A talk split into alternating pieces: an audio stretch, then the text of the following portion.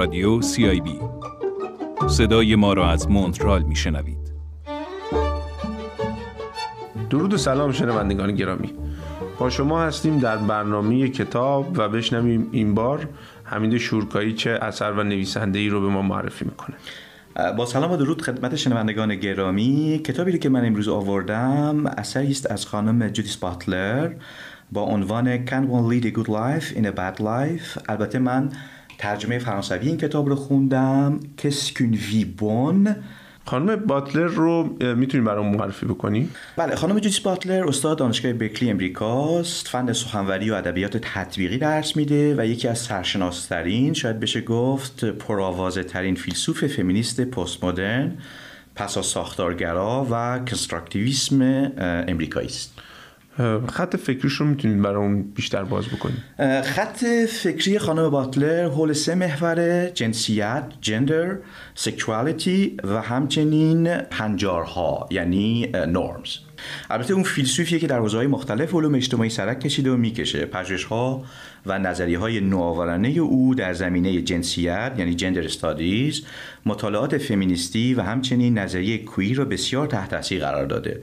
در همه گرد همایی ها و همایش ها در حوزه مطالعات فمینیستی نام ایشون بر سر زبان هاست. آثار و مقالات پژوهشی فراوانی نوشته ولی دو اثر خیلی خیلی مهم داره. یکی جندر ترابل که به زبان فرانسوی ترجمه شده تروبل دان لو ژانر در سال 1990 میلادی به چاپ رسیده.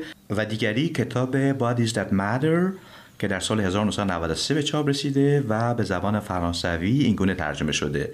سکور کی کونت در دهه هفتاد میلادی تمایز و فرق مشخصی بین زوج مفهومی سکس جنس نر و ماده مؤنث و مذکر و جندر جنسیت صورت گرفت. سکس یک پدیده زیست شناختی و طبیعی در نظر گرفته می شده جندر یک پدیده اجتماعی و فرهنگی. این تفاوت‌های بیولوژیکی بین زن و مرد نیست که کارکردهای اجتماعی و الگوهای رفتاری و شهر وظایف آنها را در جامعه تعیین می‌کنه.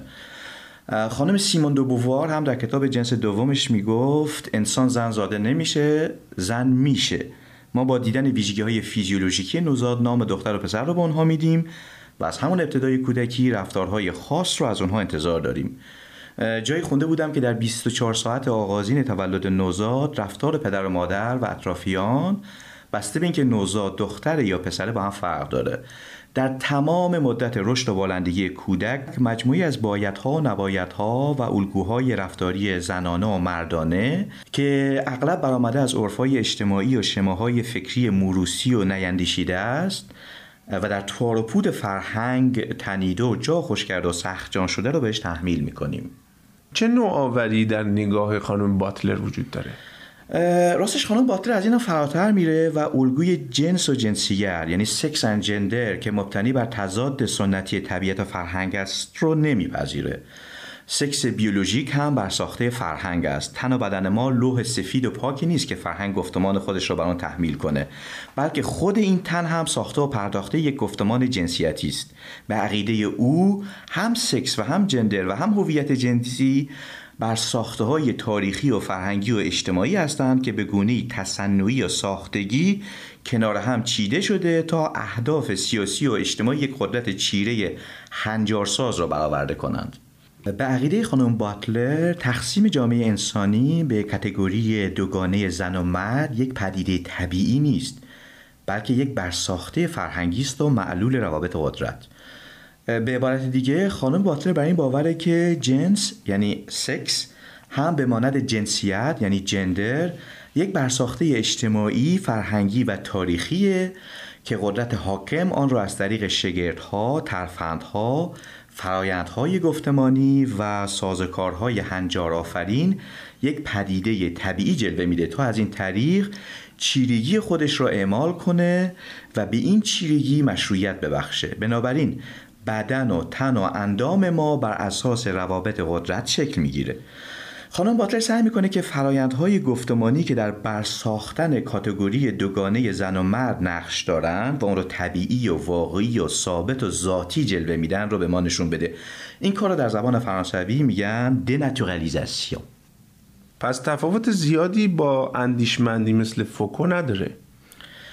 بله خانم واتلر از فوکو خیلی الهام گرفته اما تفاوت هایی داره.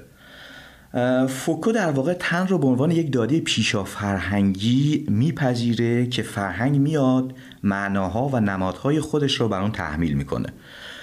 خانم باتلر فوکو رو نقد می‌کنه که چرا اقدام به تبارشناسی تن و بدن نکرده. در دیدگاه فوکو تاریخ تن رو زیر یوغ بردگی خودش می‌گیره تا به اون معنای دل بخواه خودش رو تحمیل کنه. تن دست نخورده ای که فرهنگ نشان خودش رو بر اون حق و جاری و ساری می‌کنه. پس تاریخ نشانه گذاری ظالمانه بر تنه که اون رو از هم میپاشونه تا اصل فرهنگ رو بکشاید. و این یعنی که فوکو به نوعی مادیت پیشا فرهنگی باور داشته. خانم باتلر به این عقیده است که این تن و بدن هم در حوزه و میدان فرهنگه. پیش از آن که جنس و جنسیت و زن و مرد و زنانگی و مردانگی وجود داشته باشه تن و بدنی وجود داره. این تن و بدن سطحیه که فرهنگ های گوناگون از بیرون معنای دل بخواه خودشون رو به آن تحمیل می‌کنن و اون رو تعریف می‌کنن. خانم باتلر در پایان کتاب آشفتگی جنسیتی ترفند گفتمانی performativity در برساختن جنسیت رو شرح بست میده. او در اینجا هم از نظریه قدرت فوکو بهره می‌گیره. هویت جنسیتی هویتی غیر طبیعی و برساخته است که در سایه تکرار کنشها و گفتارهای پیوسته و رفتارهای روزمره شکل می‌گیره. فرد سعی می‌کنه که خودش را با الگوهای جنسیتی از پیش تعریف شده تطبیق بده و نقشی را که جامعه براش تعریف کرده رو به اجرا در بیاره. این نکته هم بگم که خانم باتلر یک نگاه پسا هویتی داره. یعنی او به هویت شناور و شونده و متغیر باور داره و نه به یک هویت ایستا ثابت تعریف پذیر و تغییر ناپذیر و به همین دلیل هم از منتقدان موج دوم جنبش فمینیستی است. چند مورد از نقد هایی که به اندیشه خانم باتلر شد در برامون توضیح بدید؟ بله بی تردید نقد های زیادی به دیدگاه های خانم باتلر شده. من به یکی از مهمترین نقد ها اشاره می کنم منتقدانش رو بهش میگن که ایشون تفاوت های آناتومی، فیزیولوژیکی، ژنتیکی، هورمونی میان زن و مرد رو بیش از اندازه بی اهمیت جلوه میده و بیشتر به نظریه کنستراکتیویسم توجه می‌کنه. البته منم اینو می‌خوام بگم که خودم به عنوان یک شخصی که اندکی واپسگرا هستم می‌خوام این سوال از خانم باتلر بپرسم که خانم باتلر الان نوجوانان زیادی رو می‌بینیم که دچار اختلال های جنسیتی هستند و در تعیین گرایش های جنسی خودشون مشکل دارن. این نوجوان ها تا چه اندازه تحت تاثیر گفتمان شما که یک گفتمان برساخته است طبیعتا قرار می گیرند اگر موافق باشید برگردیم به کتاب.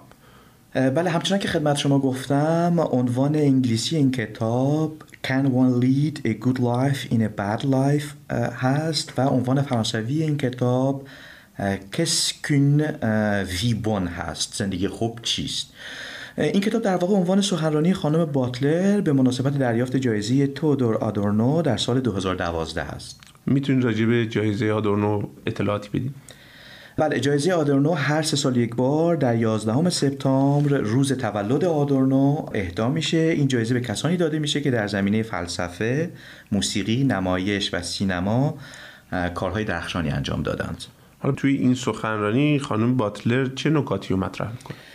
خانم باتلر تلاش می‌کنه به این پرسش آدورنو پاسخ بده. چگونه می‌تونیم یک زندگی خوب در یک زندگی بد یا در یک زمانه بد داشته باشیم؟ به عبارت دیگه در یک دنیایی که بر نابرابری و بیعدالتی و بهرهکشی و استثمار بنا شده ما چگونه می‌تونیم یک زندگی خوب رو در پیش بگیریم؟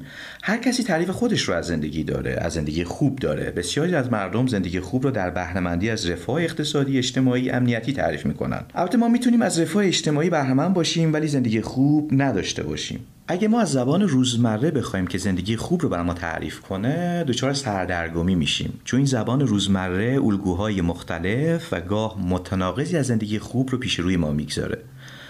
جامعه که در اون زندگی می‌کنیم تعریف خودش از زندگی خوب و همچنین ارزشهای خودش رو به شیوه های مختلف و با زبانی چرب و نرم به خورد ما میده و به ما تحمیل می‌کنه. بنابراین نباید از یاد ببریم که گفتمان غالب تجاری امروزه در تعریف ما از زندگی خوب رخنه و نفوذ کرده و آن رو آلوده کرده. در پس این پرسش آدورنو یعنی چگونه می‌تونیم یک زندگی خوب در یک زندگی بد داشته باشیم مسئله پیوند و رابطه میان رفتار اخلاقی و شرط اجتماعی نهفته است. ما باید هم به شکل فردی زندگی و هم به شکل اجتماعی زندگی توجه کنیم. خانم باتلر از آدورنو این جملات رو نقد می‌کنه. یک رفتار اخلاقی یا غیر اخلاقی همیشه یک پدیده اجتماعی است. کاملا بیهوده است که سخن از یک رفتار اخلاقی بزنیم بی آنکه روابطی رو که آدمها با هم دارن رو لحاظ نکنیم. فردی که تنها برای خودش وجود داره یک پدیده انتظایی پوک و تو خالی است. پس آنچه را که ما اخلاق مینامیم با مسئله ساختار سیاسی که در آن زندگی می‌کنیم گره و جوش خورده. ما می‌تونیم تا آنجا پیش بریم و بگیم که جستجوی یک زندگی خوب جستجوی شکل درست سیاست است. منظور خانم باتلر از زندگی خوب در اینجا چی هست؟ بله خانم باتلر میگه وقتی ما حرف از زندگی خوب می‌زنیم باید این سوال از خودمون بپرسیم که آیا زندگیمون به خود ما تعلق داره؟ و آیا می‌تونیم آزادانه به زندگیمون معنا ببخشیم؟ و این آزادی رو داریم که آنگونه که دلمون می‌خواد زندگی کنیم سقف این آزادی چقدره؟ قدرت یعنی biopolitics که زندگی ما را سازماندهی و مدیریت می‌کنه چه نقشی در درک و فهم ما از زندگی خوب داره؟ آیا قدرت معیارهای زندگی خوب رو در ما تزریق یا به ما تحمیل نمی‌کنه؟ به ما نمیگه که بعضی از زندگی ها خوبن بعضی دیگر بد. به همین دلیل هم بعضی از شهروندان سزاوار بهرهمندی از آزادی و حقوق و رفاه و حمایت و امنیت هستن و برخی دیگه نه. خانم باتلر از ما می‌خواد که این سوال از خودمون بپرسیم که در نظر ما چه زندگی هایی لایق سوگواری، عزاداری و گریستن پس از مرگ هستند. و چه زندگی های نیستند. آیا شیوه های زیستنی وجود داره که اونا را نازندگی و از پیش مرده یعنی مرگ اجتماعی بشناسیم؟ از کسی که در نظر ما زندگیش ارزش زیستن و مرگش ارزش گریستن نداره چه انتظاری باید داشته باشیم؟ یعنی چه رفتار اخلاقی باید ازش انتظار داشته باشیم؟ وقتی معیارهای ما برای زندگی خوب با معیارهای فراگیرنده جهانی سازگار نیست و ارزش های چیره اجتماعی شیوه زندگی ما را به رسمیت نمی‌شناسه و اون رو واپس می‌زنه چه باید بکنیم؟ به نظر خانم باتلر در دنیای امروزی نهادینه شدن خردگرایی نئولیبرال شکل‌های مختلفی از مرگ اجتماعی را به بار آورده. خانم باتلر در این سخنرانی به موضوع ناپایداری شرایط زندگی در زمان کنونی شکنندگی، آسیب پذیری و همچنین وابستگی آدم ها به هم اشاره می‌کنه. ایشون به موضوعات متعدد دیگه هم اشاره می‌کنه. ولی در آخر در آخر نوشتهش از کتاب مسائل فلسفه اخلاق آدرنو این جملات رو نقل قول می‌کنه. گاهی زندگی چنان تحریف شده و غلب شده است که هیچ کس نمی‌تونه زندگی خوب رو در پیش بگیره و سرنوشت انسانی خودش رو رقم بزنه. در این شرایط ابتدایی ترین اختزای درستکاری یا شرافت اینه که هر یک از ما دیگری رو تشویق به اعتراض کنه. امروزه زندگی خوب ایستادگی در برابر اشکال مختلف زندگی کذایی و دروغینه. همچنین ما باید قوای خودمون رو بسیج کنیم تا در برابر اون بخشهایی از وجود ما که وسوسه میشه این قواعد بازی دنیای کنونی رو که هست بپذیره و در این بازی شرکت کنه ایستادگی و مقاومت کنیم. خانم کاری نمی‌شود کرد. آقا کاری نمی‌شود کرد. همینه دیگه. چرا؟ میشه کاری کرد. تن ندادن به این بازی. با سپاس از حمید شورکایی از شما شنوندگان گرامی هم خدافزی می‌کنیم. بهروز باشید.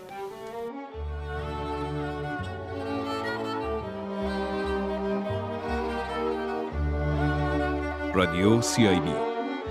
صدای ما را از مونترال میشنوید.